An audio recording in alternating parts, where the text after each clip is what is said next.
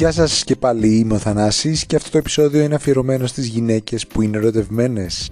30 Δεκάτου του 1980 στο νούμερο 1 βρέθηκε το Woman in Love της Barbara Streisand από το 22ο της άλμπουμ με τίτλο Guilty.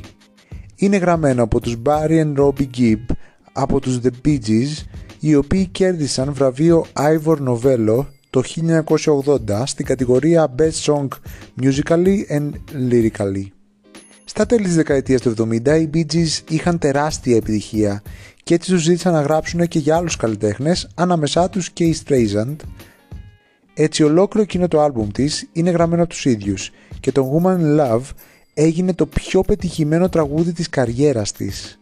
Ρίχνοντας το Another One Bites the Dust των Queen ανέβηκε στο νούμερο 1 του Billboard Hot 100 της Αμερικής και έμεινε εκεί τρεις εβδομάδες ήταν το πέμπτο και τελευταίο τους νούμερο 1 και πούλησε πάνω από 2,5 εκατομμύρια μέσα σε ένα περίπου χρόνο.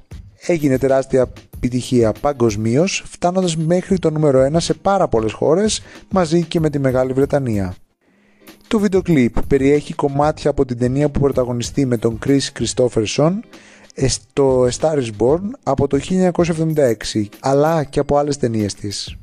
Φύγαμε να τα απολαύσουμε και εύχομαι να ερωτευτείτε συντόμως αν δεν είστε ήδη ερωτευμένοι.